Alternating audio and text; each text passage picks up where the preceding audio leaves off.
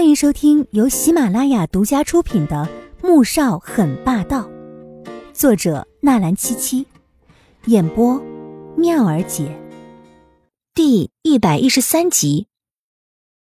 苏珊脸上的笑意僵住了，缓缓的站了起来。我就是好奇问一问嘛。是吗？有关系没关系，和你有什么关系啊？我还要向总裁汇报行程，你还是赶紧回自己的工作岗位吧，要不然别人还以为我和你有什么不正当关系呢。易灵拿着平板电脑站了起来，下起了逐客令。苏珊自以为和易灵的关系还算不错，没想到他竟然这样翻脸无情，脸上的神情也绷不住了，也不再装了，冷哼一声，转身走了出去。看着他离开，易灵眉头皱了起来。犹豫着要不要提醒一下季如锦提防苏珊这个女人，同时，他也不明白苏珊哪来的自信，竟然打起了总裁的主意。春城有那么多的名媛，哪个不比她强啊？都没有被总裁放在眼中。虽说做人要自信，但像她这样妄想成为总裁夫人，不得不说，就是自信过头了。而二十六楼的季如锦。这次没有再被拦着，他刚走到前台，芬迪便将他带进了一间办公室。苏总监说：“以后你就坐这儿。”说完，芬迪便转身走了出去。季如锦愣住了，一肚子的问题到了嘴边，都给憋了回去。他只好先打开电脑，没过多久，就看到苏俊阳从外面经过，他立即起身追了过去。苏总监，我想请问一下。我该做些什么呀？哦，还有，那间办公室，你是让人给我安排的吗？我只是来实习的。苏俊阳正在看着数据表，听到季如锦的声音，眉头蓦地皱了起来。你也知道自己是来实习的呀？他抬起头来，目光嘲讽极了。季如锦的脸红了起来，是被气红的。苏俊阳这话中的嘲讽之意实在太过明显了。既然是来实习的，为什么会给他安排办公室呢？那是在告诉这里的所有人，他是走关系进来的。因为昨天谁都看到了他被苏俊阳赶走的那一幕。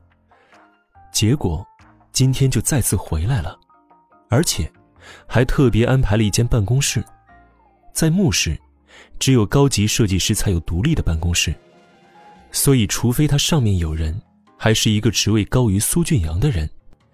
然而，整个墓室的人都知道，苏俊阳是总裁的未来小舅子，从进公司起就直呼总裁为姐夫。苏珊从五十八楼下来，正好听到了苏俊阳这句话，眼底闪过了一抹狠色。看来，季如锦是真的和总裁有一腿啊！季如锦被怼得默默回到自己的办公室里面。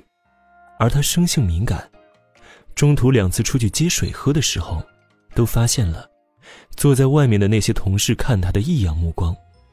季如锦想了很久，觉得这不是办法。苏俊阳这样做明显是在针对他，可他不能就这样混下去。于是，再次鼓足勇气起身走了出去。你好，我叫季如锦，请问有没有什么工作可以让我做的？季如锦先是走到前台，真诚的看着芬迪问道：“没有。”芬迪头也没抬，扔给他两个字。季如锦只好讪讪的走开了。他又看向其他人，结果，刚刚还一个个伸长脑袋看着他到底要干嘛的员工，一个个缩回脖子，装作一副很忙的样子，闷头工作起来。此时打印室里，季如锦走了进来。看到有个女孩正在打印表格，立即走过去问道：“哎，你好，我是季如锦，你这是在打印表格吗？我帮你钉起来吧。”女孩立即警惕的看着他，毫不犹豫的拒绝了：“不用。”季如锦再次感到了深深的挫败感，他没有想到，自己才第一天上班，就被整个部门二十几名同事一起排斥，这样的感觉还真是难受。他觉得自己有必要好好的和苏俊阳谈一谈，于是，便转身走了进去，直接到了苏俊阳的总监办公室里。他敲了三声，听到里面传出“进来”两字，便打开门走了进去。进到里面，苏俊阳坐在办公桌后面，正在埋头画着什么，十分专注。季如锦知道，画稿的人都有一个毛病，就是在有灵感的时候是最不喜被人打扰的，于是，便安静地站在那儿，等候起来。也不知过了多久，苏俊阳终于扔下画笔，抬起头看着季如锦站在面前，目光冷淡下来。你有事儿？季如锦的脚站得有些酸了，但还是忍着说道：“我想跟你谈谈。”谈什么呀？听到这句话，苏俊阳觉得十分可笑。我知道你讨厌我。季如锦也不拐弯抹角，直接说了出来。苏俊阳挑眉，倒是因为他的直接而产生了一些兴味。哼，所以呢？你觉得我是抢走你姐姐爱人的第三者？可是我觉得你把所有的责任都推到我的头上，对我很不公平，而且很莫名其妙。